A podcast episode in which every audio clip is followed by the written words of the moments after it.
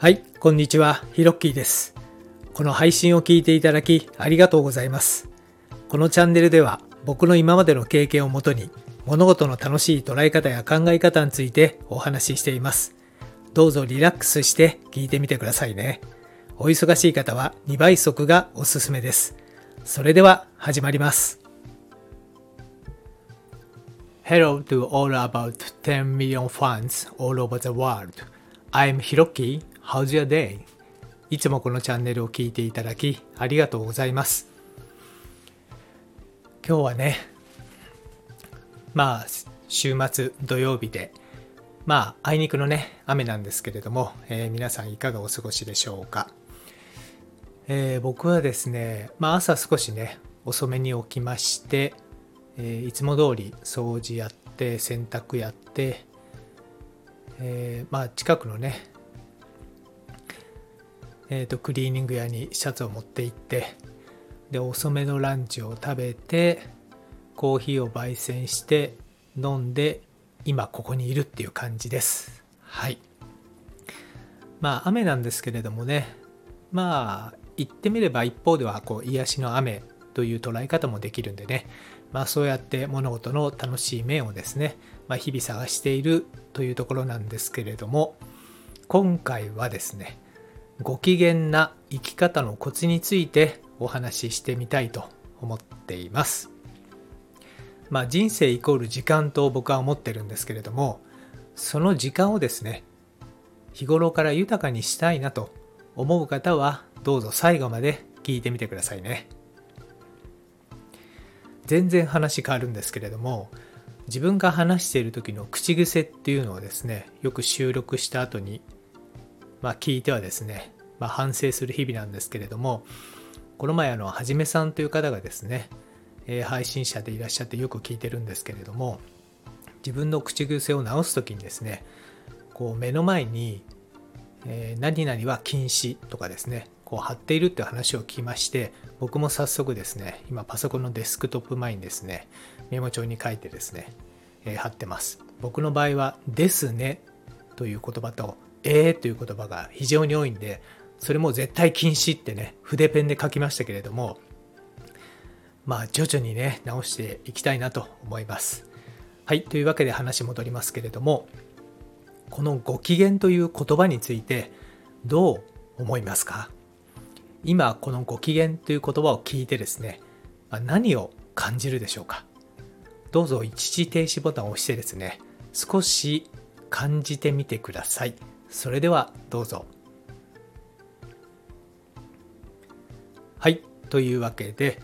僕はご機嫌という言葉について思うところはですね、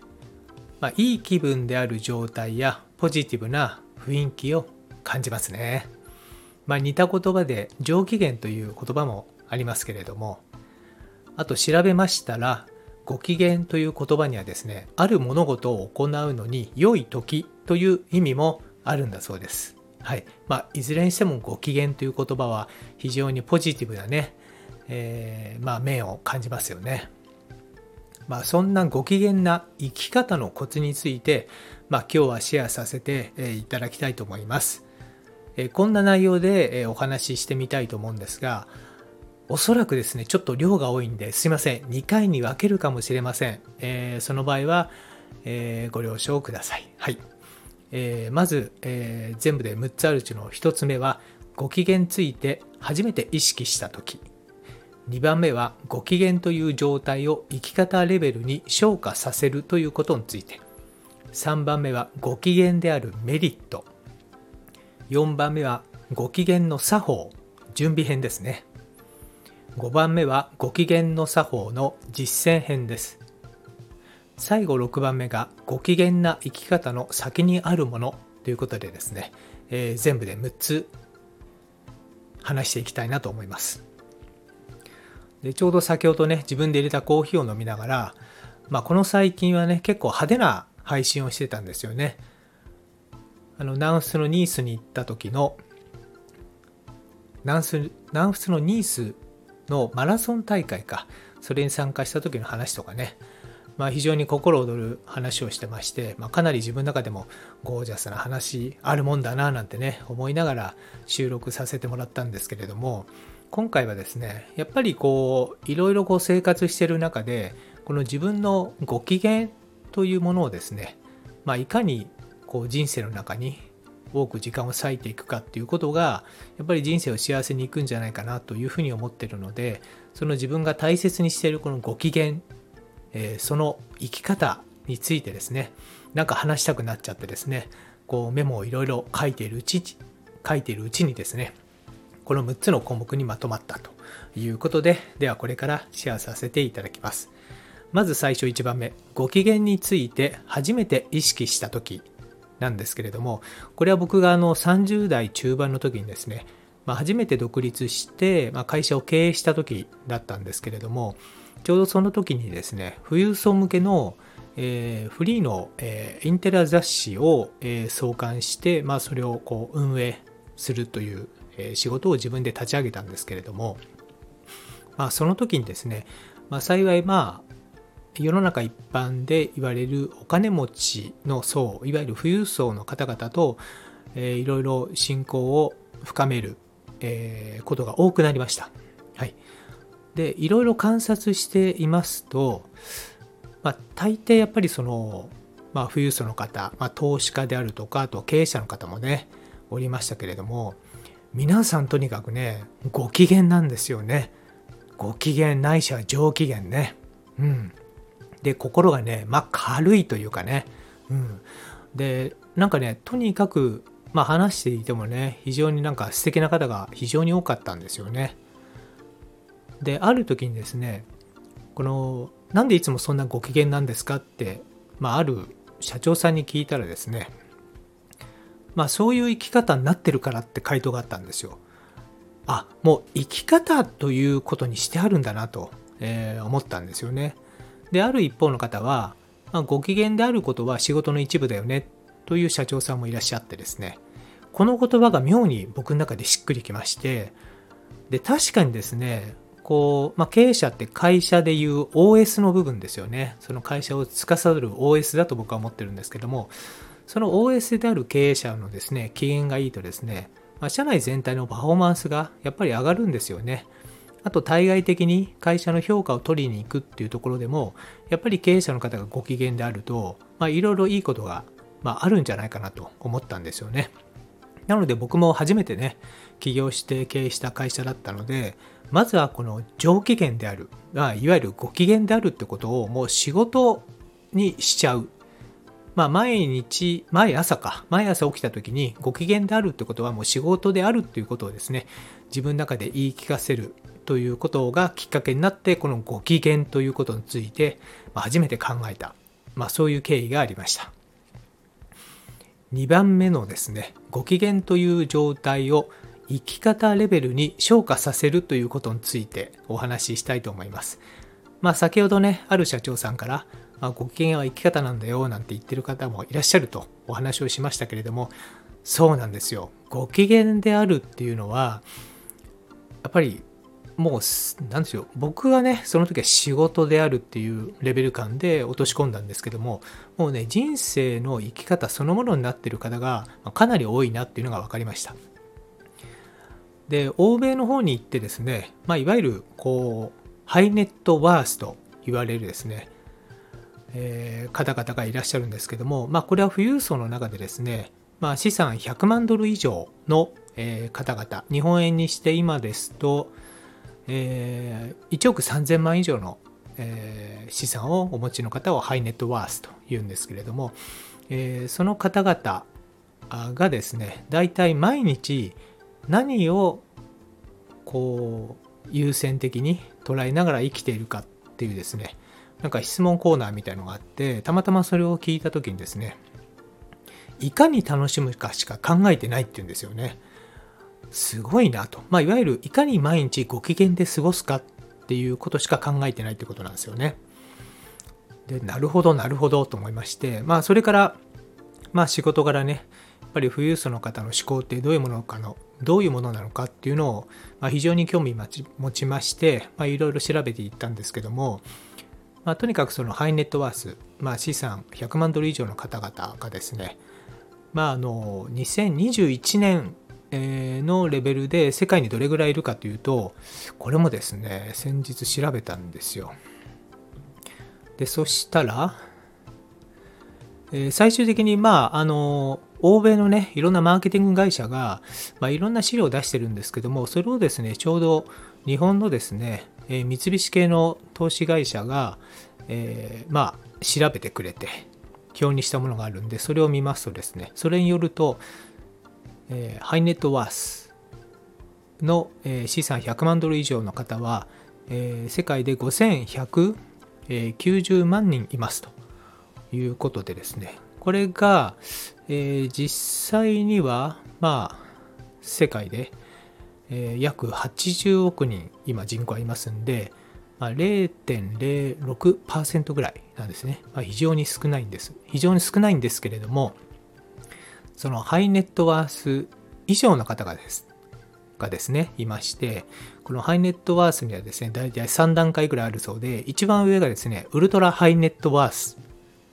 という方々なんですが、この方々は、まあ、資産が3000万ドル以上、日本円にして資産40億円以上の、えー、投資可能な、えー、まあ、マネーを持っている方々なんですけれども、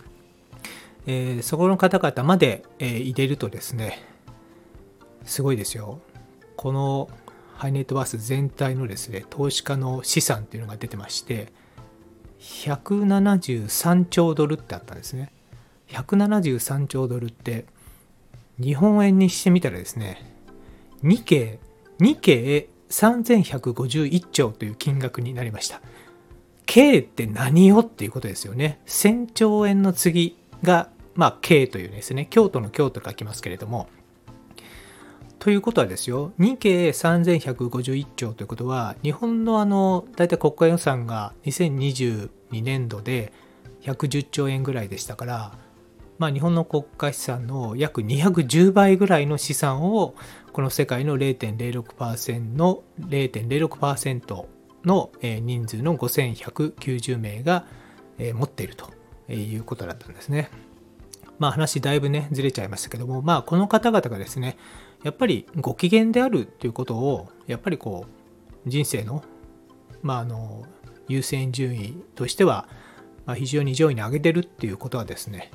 まあ、ある意味このご機嫌というのが、まあなんか生き方としては正解の一つなんじゃないかなというふうに僕の中では思ったんですね。はい。それはなんかお金を持ってるからどうのこうのっていうことではなくて、やっぱりご機嫌であるってことが、まあ自分自身も楽しいですし、周りも幸せにするということなのかなというふうに思います。はい。なので、ご機嫌という状態を生き方レベルに昇華させるっていうことは、まあ、ごくごく普通のことなんだというふうに僕は思いました。3番目はですね、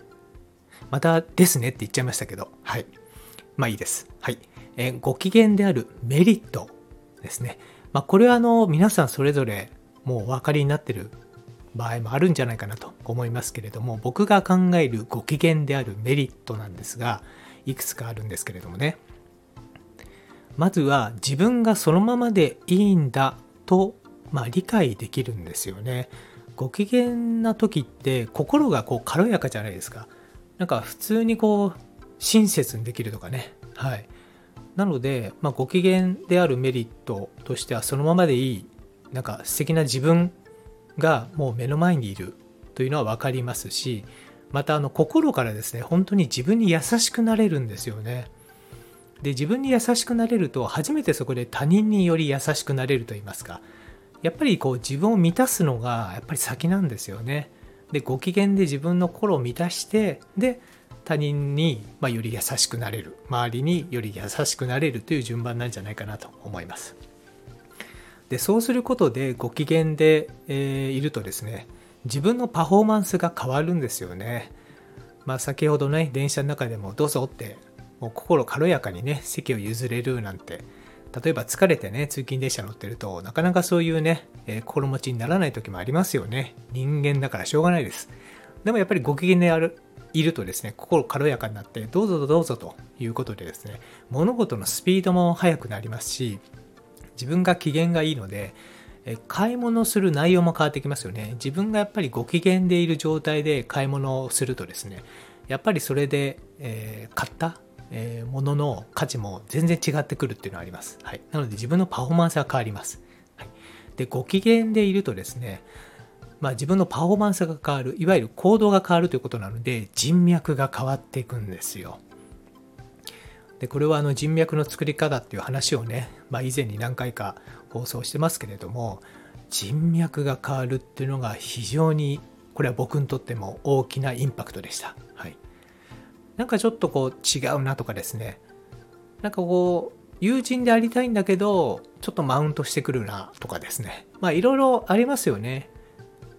いろいろあるんですけどそうやった人たちがこう一切消えていくというかですね自分の本当に好きだなとかこう話していてこう勉強になるとか安心できるとかねなんか心がこうワクワクするとかねそうやったあの人たちがこう自分の周りにいる状態にもう本当になりましたので人脈がご機嫌でいることで変わってきます。はい、でそうするとですねだんだん世の中の捉え方が変わるんですよね。はい、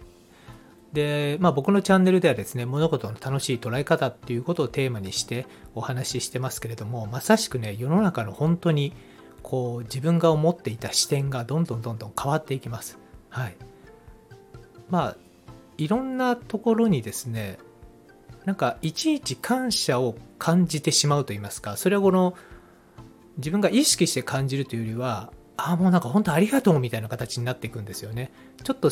スピリチュアルスピリチュアルみたいなね形の話になっていきますけれどもでも本当に世の中の見え方が変わっていきますのであ本当にありがたいことしかないなという心持ちになっていきます。はい。で最終的には世界がこう変わっていくっていうことですね。はい、でそうすると自分のこの考えている領域がこう公になっていくのでこう目の前のこう自分がこうどうしてもこう嫌だなとかなんとかしなきゃなって思ってたことがですね非常にこう小さな問題にギュッと、えー、小さくなってですね本当に。で思考が公になるのでまあそんなことはどうでもいいみたいな。もっとこう広く世の中の人のためにみたいなですね、まあ、そうやったその思考にこうスイッチしていきます。僕もまだ本当にもうまだ最初の最初なんでねご機嫌でいるっていうことででもそこのね入り口にねちょっと片足突っ込みそうだなっていう今そんな感じです。なのでこのご機嫌であるっていうことのメリットっていうのは本当に計り知れないですし最終的にはまあそういった状態でまあ周りの方々とコミュニケーションを取っていくとか、もしくは世界に出ていって、欧米の方々とかね、いろんな人と話していくと、そうやったマインドでつながる人たちと人脈が増えていきますので、まあ、より一層ご機嫌でいる状態がこう続いていくっていう形になります。はい。というわけで、まあ、ちょっとね、今回話が長くなりましたので、えー、全部で6つあるうちの3つ、今回はお話をさせていただきました。というわけで今回のホラ吹きチャンネルはこの辺で今回のお話が誰かのお役に立てば嬉しいですこのラジオを引き続き聞いてみたいと思われましたらどうぞ躊躇なくフォローボタンを押してくださいね今日も最後まで聞いてくれてありがとうございましたそれではまたです Thank you for listening till the end. Let there be prosperity.